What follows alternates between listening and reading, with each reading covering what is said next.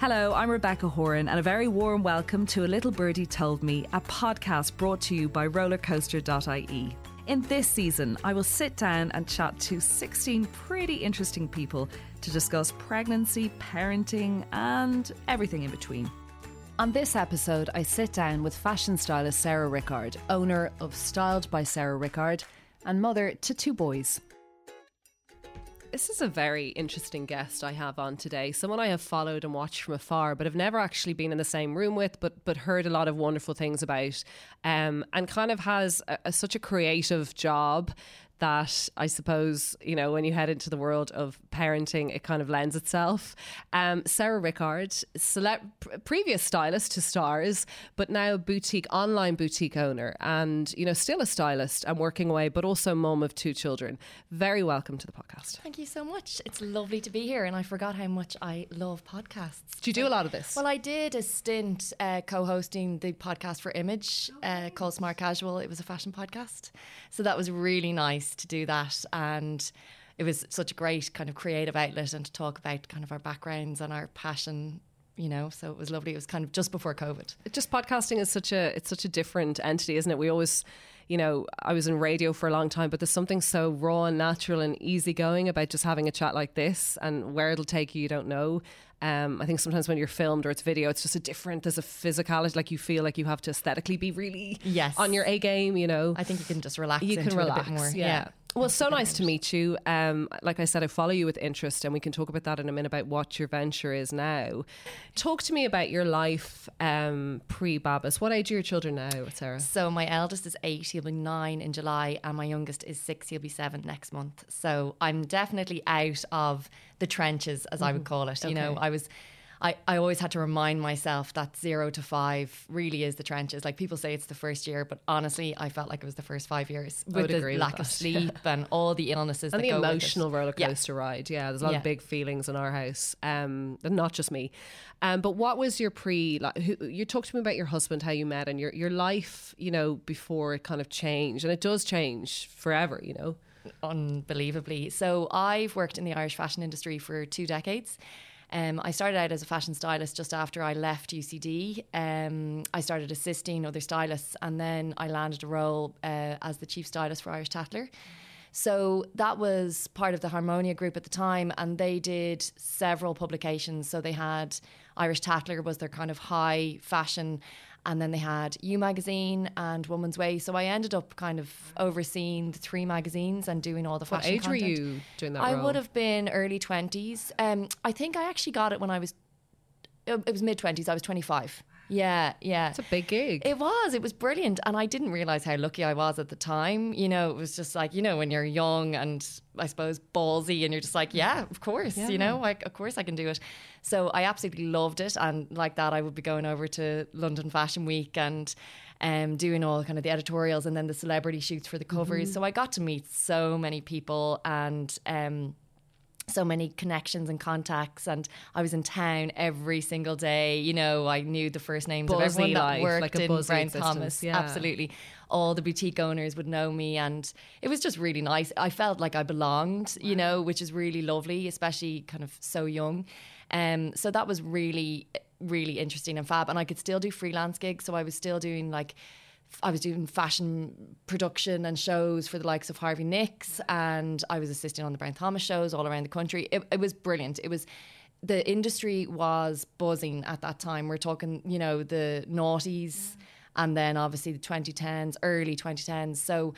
Um, it was a really good time. Stressful to be in the fashion industry. It was, of course, stressful, but I felt like I kind of felt like I could, manage it. Yeah. Like I say that now, looking back, I'm sure I was an absolute wreck because I've always been an anxious wreck. But um, but you didn't have the, the, the other things when you came home to then be responsible absolutely. for. Yeah, it was just me. It was you. You yeah. know, um, I met my husband in 2008. Um, and yeah, we same we as me. Got really that's interesting. We got together and kind of things moved quite quickly. We moved in together five six months after meeting. Wow, special. That's really.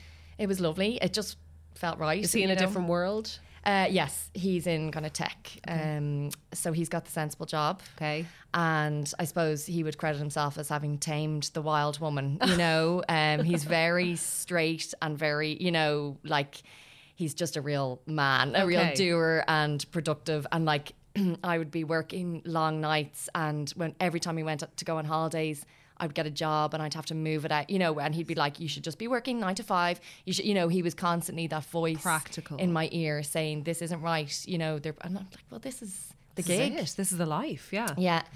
So in 2011, um, I moved kind of away from Irish Tatler um, and I started my own personal shopping service. And the girls in costume were just so amazing. They let me use the upstairs, which was their bridal suite. Um, so I had a little studio space in town, but I was also still doing all, all my freelance work and still doing the show production and everything. So I was really busy, and I kind of I spread myself too thinly. I suppose I couldn't really give as much as I needed to the personal shopping side of things, and I, I knew there was a business in it, but I couldn't figure out how to get it right. You know, so um, so then in in the at the end of 2011, I was at a press show for Primark for Penneys, and I got talking to one of the directors, and she asked if I'd be interested in coming on board in the in a buying capacity.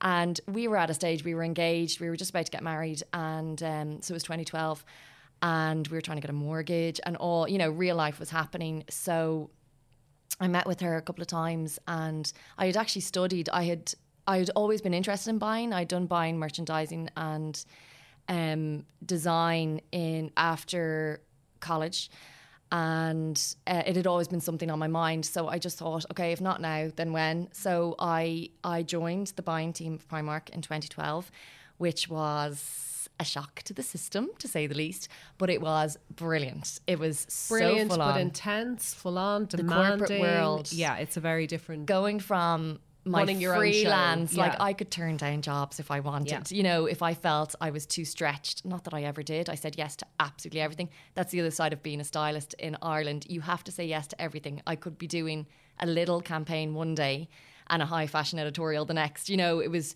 there was no and you're as a stylist, you're doing all the logistics, you're doing all the production, you're doing all the the, casting. the- all the, like that's like a minimal side to, or you're look, looking at two weeks there isn't the money in it you know that's that's the main part and then when you go to, for something like a mortgage they're like What is this? Yeah. what like what is this pocket money? exactly so I when I joined um, Penneys, it was it was brilliant. I loved the girls I worked with, but I joined at a very controversial time for the business. Um, it was just when the Rana Plaza collapsed, so there was a lot of internal issues. And in fairness to them, they did deal with it well, and they were the first to kind of hold themselves accountable as having a factory in the building and. Um, it was really devastating, and I, I remember feeling really sick about the whole thing. It just didn't sit right Sit with well, me. yeah. No, and I was never a fast fashion person anyway, so I wasn't actually the Penneys customer, and I think that w- that's kind of important if you work for them. Did you? s- I hate to say sell your soul, but you feel you kind of conformed a little for you and your partner for your future, and just to kind of have stability. Totally. Okay. Yes. So Uh, you, but you thought it's a great gig and it's a big brand. Everyone Yeah. wants the gig, but it's not necessarily me. No, but not at okay. all. But I was kind of brought in under the guise that I could do more creative. Okay. Like they were talking about having an in-house studio to do shoots and Amazing, You know, so I was brought in, but when it came down to it, I had to get my work done Yeah, of first, and did, everything else came as an extra. You know, which I never had time to do. So. I, I got on with it. I was there for 20 months. I left um, when I had my first boy, Ollie. So that was in 2014. I left in June 2014. How was that leaving it? Did you feel like a failure? Did you feel it was the best decision you've ever made? No, so I left on maternity leave. Okay. I fully intended going back. Okay. Fully intended going back because it was, a, I'll tell you, it was a massive thing to step away from styling. Like I had built up a name and a reputation Yeah. for myself. I would have been very well known. And then I just kind of turned, Turned on it off, head. yes. And just was like, oh, now I'm in a corporate buying job. Everyone was like, what? Why would you give up what you, you know, I was seen as a success. But inside I was crumbling. You know, I was, I knew the industry was changing. I wasn't willing to put myself in front of a camera. You know, I was constantly being asked to do things like expose and everything. And I, I just, I- it was, I had such a phobia about the whole TV thing. And I couldn't see how I could keep progressing doing what I was doing. I knew I had to pivot in some way. So I left fully intending to come back, and then my husband got a was working in Edinburgh four days a week. We moved from Dublin to Ratoath, and I had a new baby. I had a six month old, and I was due to go back, and I just couldn't like I couldn't physically make it happen. You're you're so um I think it's just such a female like it's what we do. You're so cash about like and I had a and then I, I had the baby Ollie. That pregnancy and the having of Ollie and all that was that a game changer? How did you find it? Did you cope well with that? Were you very naturally maternal? Um, did you enjoy those baby days at home snuggling, or did you find it really challenging? Like, how was all of that for someone who was uh, probably similar to kind of my career background, where it's buzzy, it's media, you're in demand, you work late nights, early mornings, you're just living by the seat of your pants, um, but it's exciting all the time. Was it really hard? Yes. But my first was nothing compared to my second. You know, my first, there was a novelty. It, I don't mean novelty, but there was, I just immersed myself in it. You know, yes, every part of it was hard. The the labor was a nightmare. The breastfeeding was a nightmare. The, you know, this obviously the sleepless nights. But he was he was a good baby. I, I realize now after having another, another one. Um, and I suppose just because I'd moved to Ratoath, I was in my lovely new house. I really, I Embraced really it. enjoyed that time. And I just, I suppose I was, I was institutionalized really Yeah. and I just went with it. Um, so I wasn't really hit. It's interesting because I've I've always suffered with anxiety, like generalized anxiety disorder from being a child. But I, I think I needed the the break from the industry, and And it's funny because maternity leave and having Baba is not It's a break. far from a break, but I was It was a break from that. it was nice to see another side. Totally. It was nice to see, and I remember bringing Ollie in to um, to the girls and Penneys, and just being like, "Well, it's easier than this." Like, and I and that was the truth. I felt Wow, I was more exactly. I was more in my comfort zone, being at home with my baby, and then being in that job. And I, so I was all geared up, and I was looking at childcare, and um, then I just broke. You know, I was obviously working in my, like in my head, trying to convince myself the whole time I have to do this. This is what's and giving myself no choice.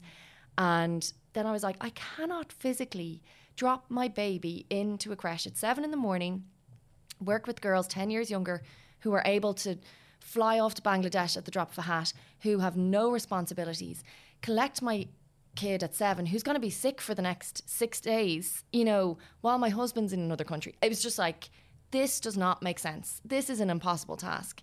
So I pushed out my leave as long as I could, and I was due back in. I think it must have been the June, yeah, the June, like a year later, and I found out I was pregnant on my second, wow. and that was just. So had you kind of made a decision over. by that year?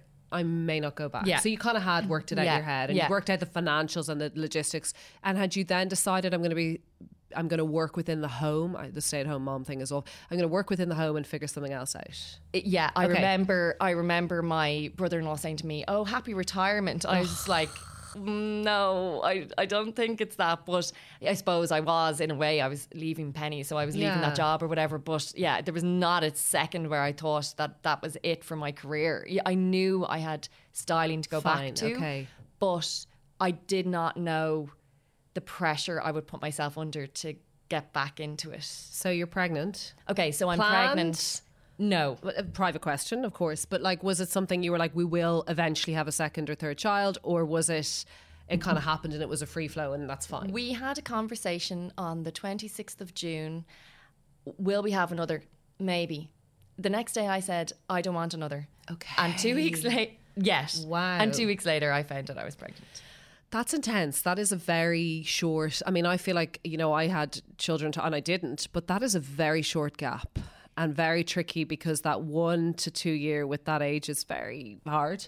It, I, um, again, it was like being in, like whenever you felt you were just figuring something out, the rug would be pulled. Like I felt I was just figuring out what Ollie, you know, Needed and needed what- at yeah. that age, and I had just gotten maybe three nights out of the 365 nights sleep. Yeah. and then I, I, I swear to God, I nearly passed out. Like I was like Shock. this ca- And I, that- and I sound so awful because of course I know how privileged I am and how grateful I am for my kids. No, it's but not in awful, that it's real. moment, Yeah.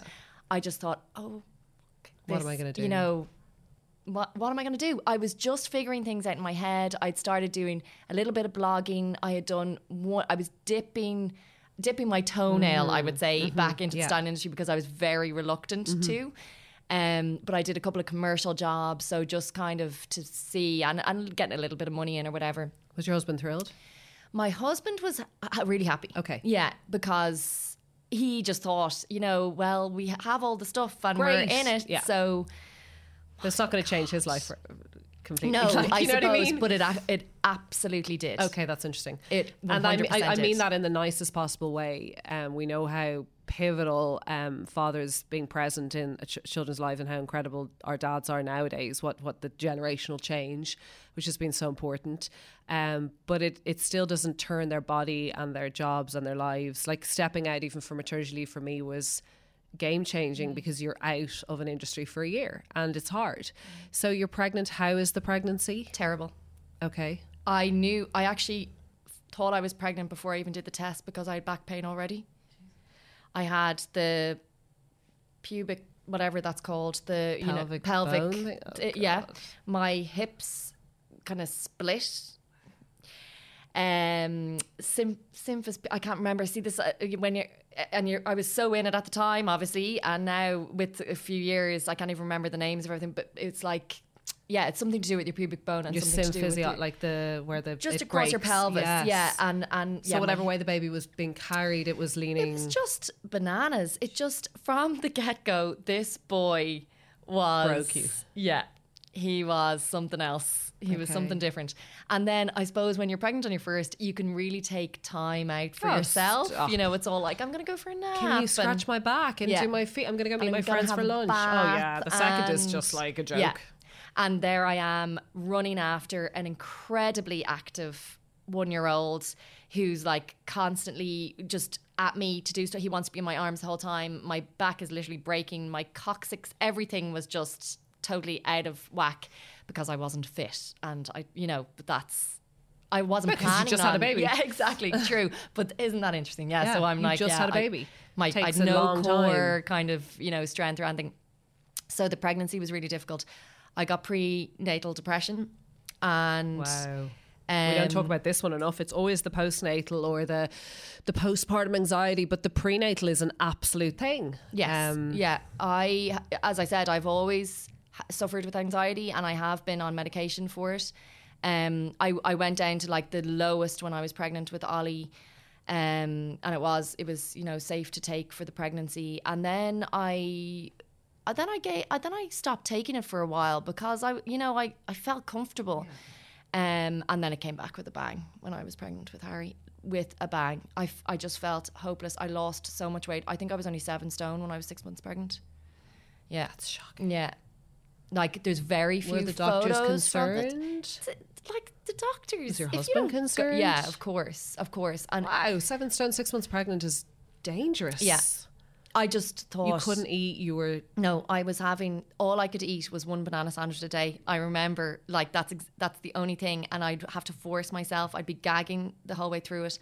I was just Was it an actual physical like illness you think, or it was pure anxiety? You it was pure anxiety okay. that manifested then Okay, physically because I let yeah. it go so long, and I kept saying I can cope, I can cope, I can cope, and then it fell into I can't cope, I can't cope, I can't cope. I'd wake up every morning saying I can't cope, I can't do this, I can't do this, and I was so worried about Harry, and I was so worried about the pregnancy, and we didn't have the the money. I felt everything was a burden. I didn't want to bug my husband to say, "Can we get like a reassurance scan?" or "Can we?" Because Everything's extra. You've been out of work I for a uh, year. exactly. So I didn't want to add on, add on. He had just started a new job. It was in consultancy. They were old school. You know, he had to be there every day. He had to wear a suit. I was, I'd be lying on the couch, not able to move, with Ollie crawling all over me, going, "Please, you have to stay home. You can't leave me."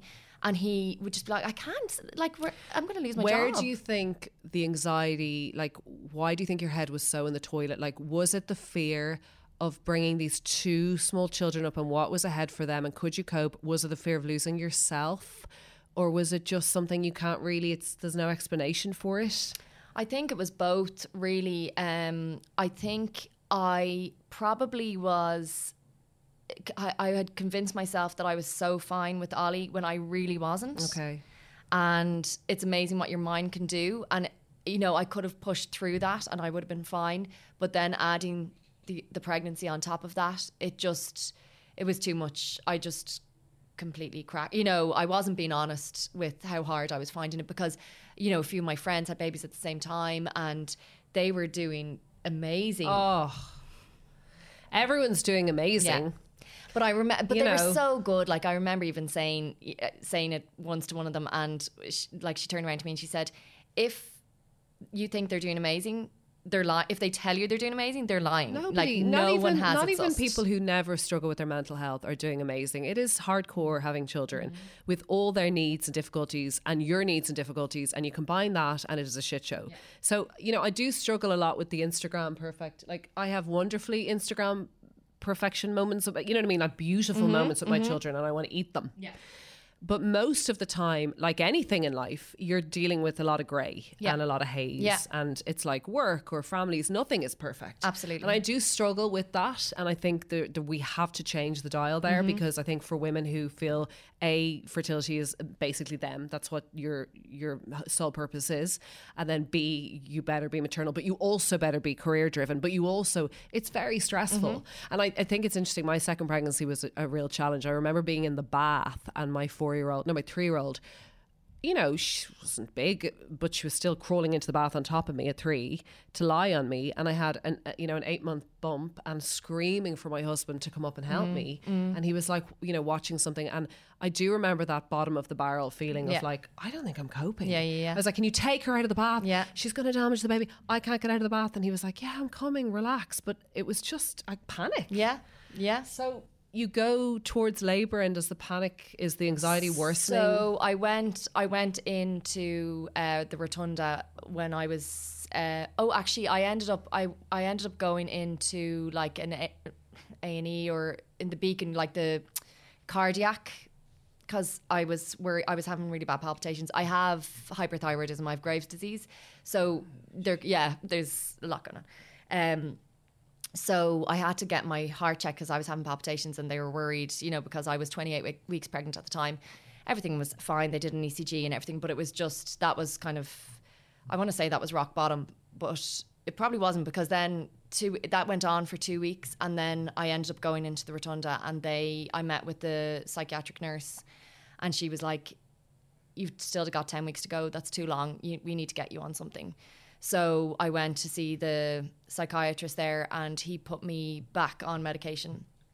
And I remember him saying to me, you know, like one in a hundred women take this during pregnancy, you know, like, so what did that tell you? And I was like, that it's hormonal. And he was like, no, that it's safe. Like, but it has to, like, the hormones were just going absolutely nuts. And so then I, I started taking it and I wasn't well at all. Like I was, I, I felt so guilty. I was waking up every morning and like throwing up, you know, I just, I, I put myself under so much pressure because I was like, why can't I do this? Everyone else can do this. Why do I have to take something? You know, why can't I just be a- an amazing mom? And so I'd all of that. Um, so then Harry arrived, and it was the labour was actually lovely compared to the first. It was very calm, and he was is just the most beautiful kid, and everything was brill. Like obviously, again, the breastfeeding was a nightmare, and you know the the nipples were raw and bleeding and everything. Sorry, Barry, uh, or yeah, we've got we've got our edit, editor and videographer listening to these stories, and I think he's, he's I think he's learned so much Uh-huh. about uh, about having babies. It'll either put him off or he'll embrace all of it one day. Um, but yeah, God, no, he'll be well educated. I- I- I- Um, the the the, the yeah. f- kind of falsity that like you stick a baby on your boob and it's this natural moment is just horseshit because So far you've cracked nipples, sore nipples, truth. bleeding Yeah. nipples.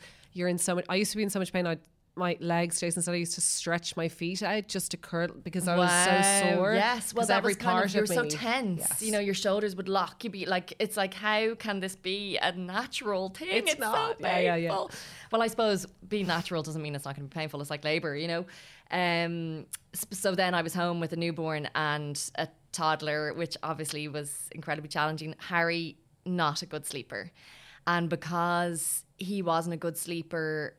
We were we'd get up to him because we didn't want Ollie to wake. Sure, You know, so we were constantly so I don't think I slept for maybe the first four years of his life. Like seriously, it was There's no deep sleep. There's no REM. No. There's no um, mental health break from it. It's a relentless. And I think we say so much. Sure, I'm not getting any sleep.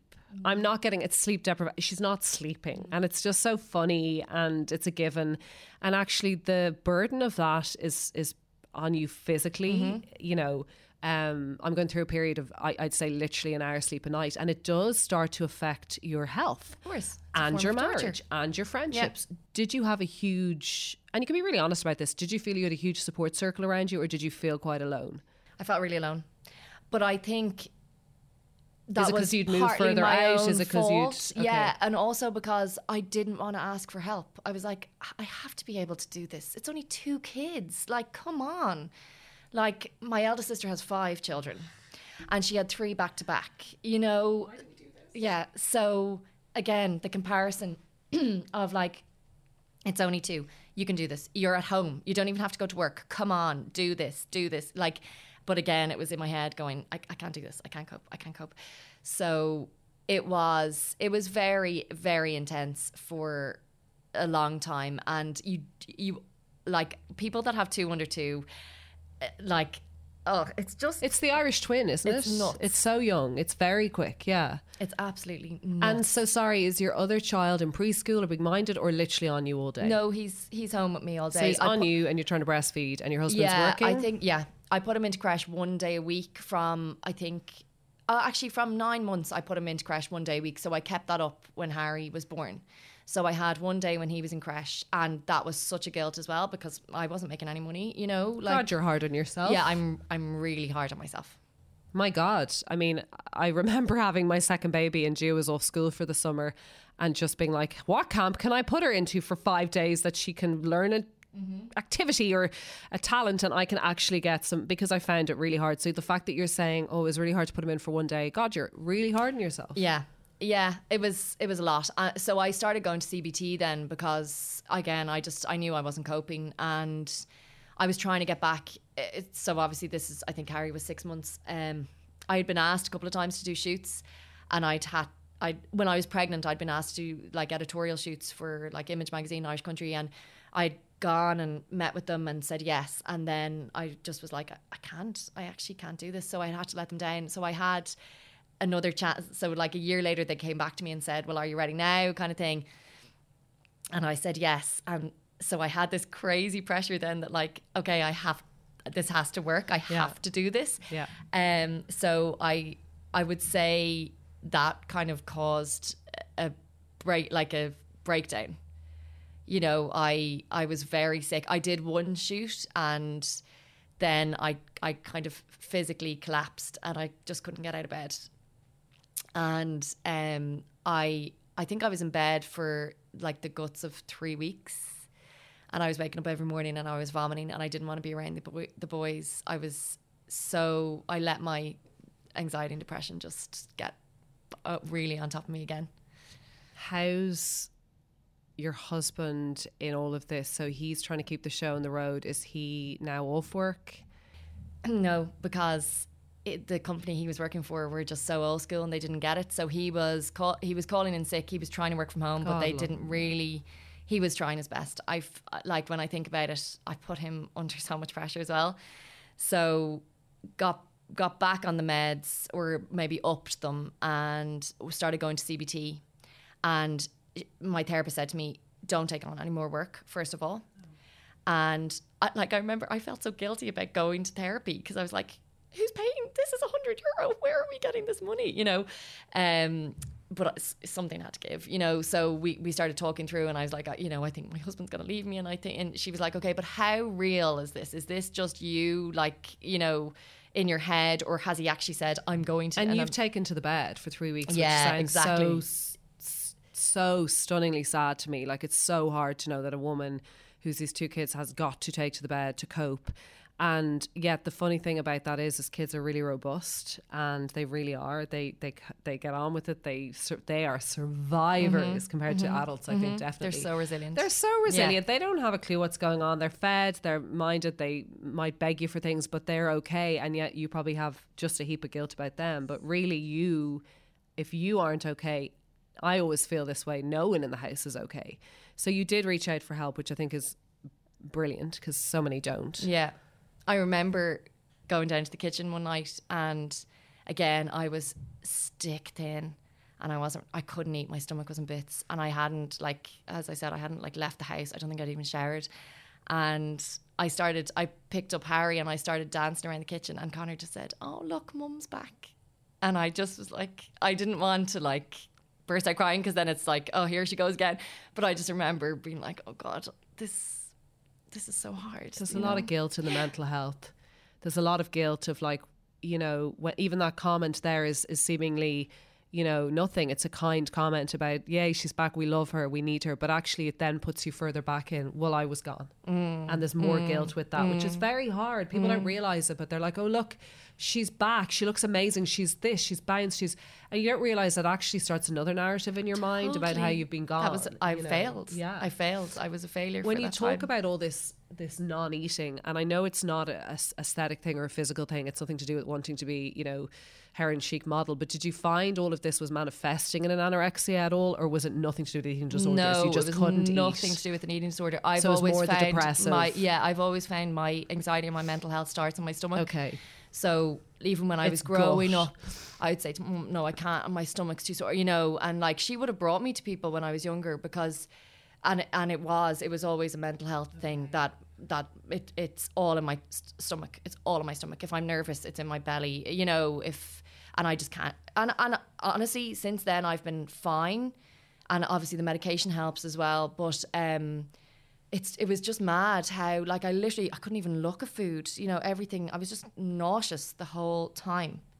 did you stay away from social media were you engaged in social Couldn't were you talking about your mental health struggles at social media? No. And I just remember thinking, I wish I could talk to people. Like I felt I had so much to say. I remember Mum Talks kind of started around that time, and I remember thinking, I wish I had the confidence to tell people how hard I'm finding this because there has to be other people. why didn't like you were you scared of talking about it I felt I was a no one. I was irrelevant. I was, you know, a mum living in, in the country with her two, a stay home mum. You know, there so was your conversation wasn't important to the No, general dial Yeah, exactly.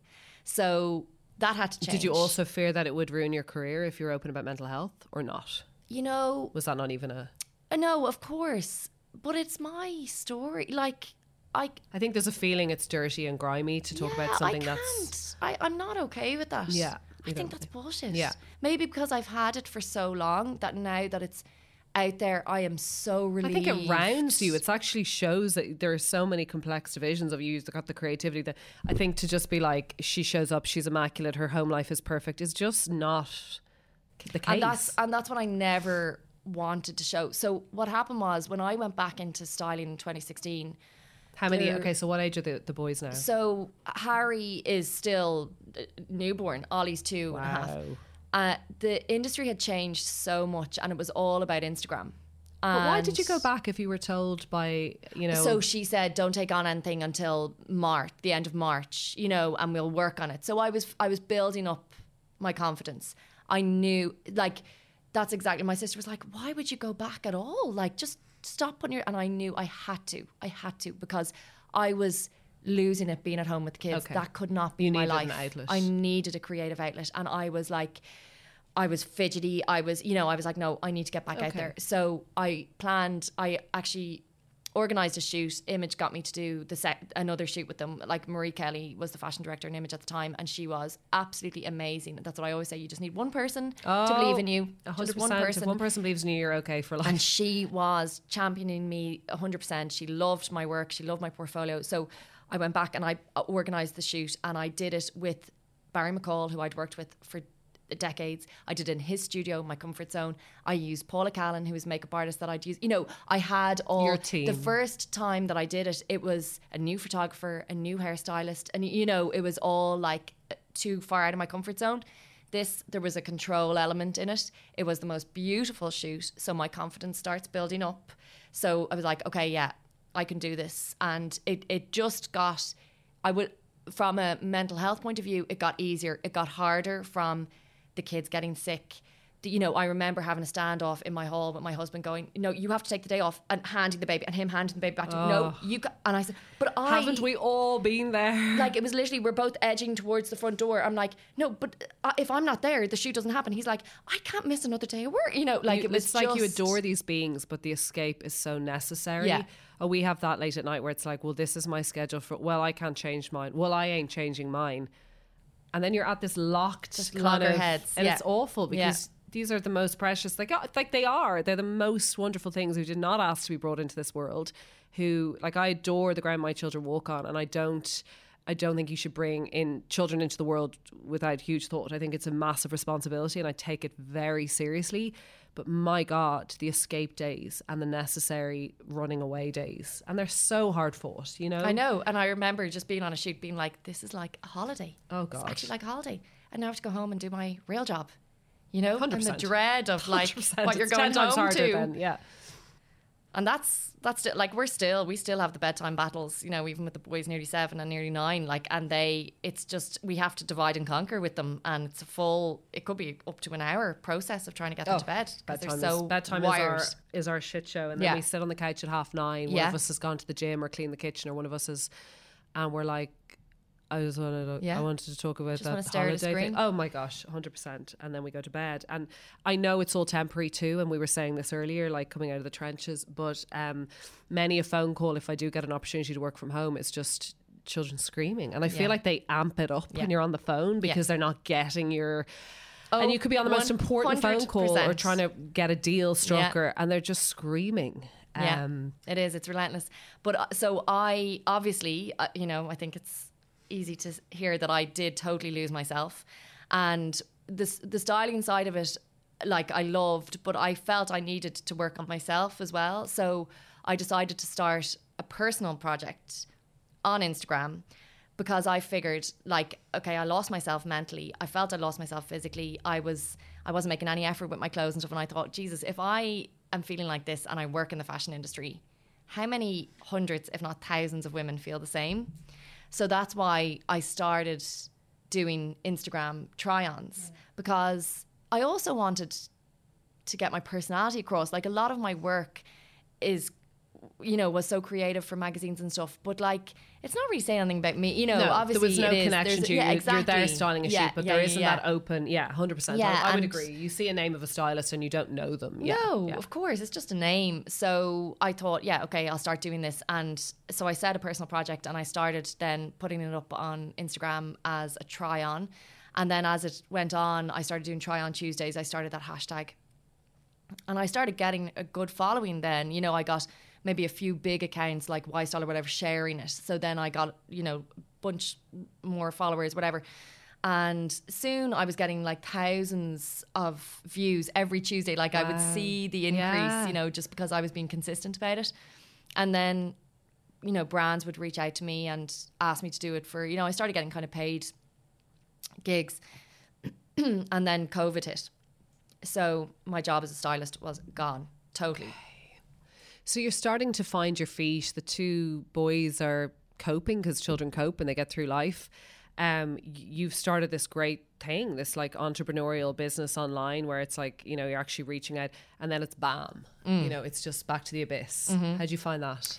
um, I felt like this was an opportunity for me to eh, like experiment more with the social media side of things. I felt okay, the styling is gone. The I just started hosting events for Kildare Village and doing showcases. you know, I'd okay. started getting Yeah. all of this really good work, and then and like hosting the podcast and everything. It was really it was get, getting very rounded. You know, I had the social media side, I had the print side, I had the the event side, and uh, I just thought, okay, you can either just give up or keep going. And I was really getting something out of Instagram. You know, it wasn't a one way thing. Like I'd built up a community and they were giving me confidence. Like I would be a nervous wreck putting up some of my try ons.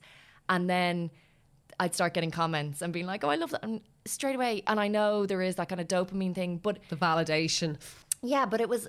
It was more than that. It was a community, you know, But and that's it was your skill. I mean, this isn't just this kind of um, superficial. She's into clothes. You are a style. Yeah. Like this is actually what you've honed your expertise on. You've huge experience in the industry. You know what does and doesn't work for particular body shapes, looks, types. Height, careers. Um, you are an expert at Mm. the, and I mean that is true. Like this isn't just for the crack. Like I'm going to show you. I'm going to show off my newest Gucci. Like and so because of that, you get fulfillment Mm-hmm. that is very different to parenting because the fulfillment comes much later. So it must have been very good for your mental health. Yeah, it was. I think yeah, it was the game changer because then I felt more confident to talk more about myself personally, aside from fashion, and about my mental health and struggles. And then I started doing. Um, I did a little series on belonging and the sense of belonging, which I loved. I did a little series called the Chrysalis Collective, which you know I interview. I did lives with people you know, I'm really interested in people and I'm really interested in connecting with people. And it's not just about fashion, but people were coming for fashion. You know, Tell us about the business now, which is so interesting Yeah, to me. what you do now is quite out of the ordinary, I think. Oh well, great. Yeah, I, I that's that's what I want. Yeah. So um so I was doing the try-ons and I was getting brands coming to me and they were, you know, paying and stuff and it you know, it was going well and I could have kept ticking away, but I kind of thought, Jesus, do I want to be kind of mid 40s still doing try-ons for all these pla- you know, I was like, well, th- you know, why don't I take ownership of this? Why don't I stock the clothes that I'm trying on? So I had dabbled in the idea. I don't know about you, but like about five months after I had my second, I got this kind of rush of energy, you know, and I'm like, what am I doing? What, you know, where am I going with this? And I had dabbled with the idea of opening a boutique, but then reality hit and we got down to childcare costs and it was like, no, this makes absolutely no sense. So it had always been in the back of my mind, well, since 2016. So I was like, okay, I can't like the bricks and mortar side probably not a great idea for now because the kids are still so young. But there is something there digitally. There is a need. Women love what I do. They love when I put outfits together. They love being told what to wear, instructional, takeaways, all that kind of stuff. So how can I marry all of this? So I set up Styled by in September 2021, which is a multi brand online women's wear boutique, but it's also a personal shopping service. You can come and have one to one styling sessions with me. And then the videos I try to show how to wear. Wow. There's a, a, a lot of different elements to it. I also do events and pop ups. Wow. Um, you know, I'm trying How's to. it going? It's going really well. It's going really well. I do like walk-in weekends where people can just come if they don't want to make an appointment with me in Do particular. you love it? I love it. I love the day to day of it. It is so fulfilling. It's very stressful. I'm not going to lie. Um, it's so much more than I had. But maybe thought. that's always going to be the career choice you make. A very busy, stress. Maybe that is just Oh my the god, life. you've just you, summed me up. Yeah. It's like I- Maybe you're Why don't I just go yeah. for the easy path? Nope, not for me. How's your head? Great. I'm in a great space Wow. mentally. Yeah. Is it because of the age of your children, or because you've gotten so much help? Um, I CBD? think I no, it's interesting. I found the first year really stressful and I was at breaking point a couple of times. But um I've great support now. My sister came in, she's working with me, she's doing all kind of the order fulfillment and like the stock management. I have childcare. Do you think about having more kids? Do you ever? No way. That's such a private, personal question, but I'm always like, oh no, that ship has sailed. And I think that has helped me mentally as well. you've closed that door. I mean, I think part of me finding having the second so stressful was because I was like, oh my God, I have to do this again. Oh my God, how am I ever going to have third? Oh my God, I can't do this. I can't do this. Now I'm like, that has been taken away. That's not even an option. And I am so happy with my kids. They are at the best ages. Like, okay, they run us ragged, but they are brilliant. They are so much fun. They uh, like Did you ever think you'd get to that point where you're like, I'm enjoying every aspect No. of parenting? no, and I'm not enjoying every aspect. Oh, That's- sure. But, yeah, But that it's actually a thrill. It's No. not just a dredge. And No, I got so lost in the humdrum of the minutes, of the hours, of the days that I could not see the wood- woods for the trees. And I remember my mum saying, "This too shall pass. This too shall pass." My, I had a couple of mantras to get me through. The the trenches was the first one. Just you know, try and go easy on yourself for the first whatever people say about one year. I say five years. Agreed. Go easy on yourself. Um, my other one is like a Chinese proverb, and I'm gonna misquote this, but it's like as long like keep moving as long as you're not standing still, you're progressing. You know, so don't worry about moving slowly. Worry about standing a still. good a good friend of mine, Eving, actually, um, she's a great friend, but she I remember her saying to me once, You're so keen on getting back to who you were, back to who you were. Try and remember that this is temporary and go back in to whatever you were doing previously and not worry so much about being 100% and that actually it's psychologically better for you because women just need those five years to actually just survive. I've dropped the perfectionism. yeah. that was a massive thing for me. That was holding me back so much. And maybe that's why I feel I can talk about my mental health and I can be open and I can be vulnerable because perfection is a myth. It is a myth. I could talk to you for hours. You're she um you hopefully you'll see bits of social snippets. Sarah is very naturally I saw her outside very naturally stylish, which is su- super important for your job. But it is because you're some you're an eye catching person. People will look to you, and that's exactly kind of what you're now trying to recreate, I guess, and help your your clients with. But you're just really beautiful and naturally stylish and at ease in yourself. So you look fantastic. Um, I think your business idea is is brilliant. Um, but a final question and one that is on my mind a lot at the moment when I talk to other women. Um, how's your marriage and how do you make that cool? Because it's hard. It is hard. And especially because we were on autopilot for so long. Um, we celebrated 10 years Wow, congratulations. in on New Year's Eve. Congratulations. I was sick in bed because once I stopped for Christmas, it was like game over.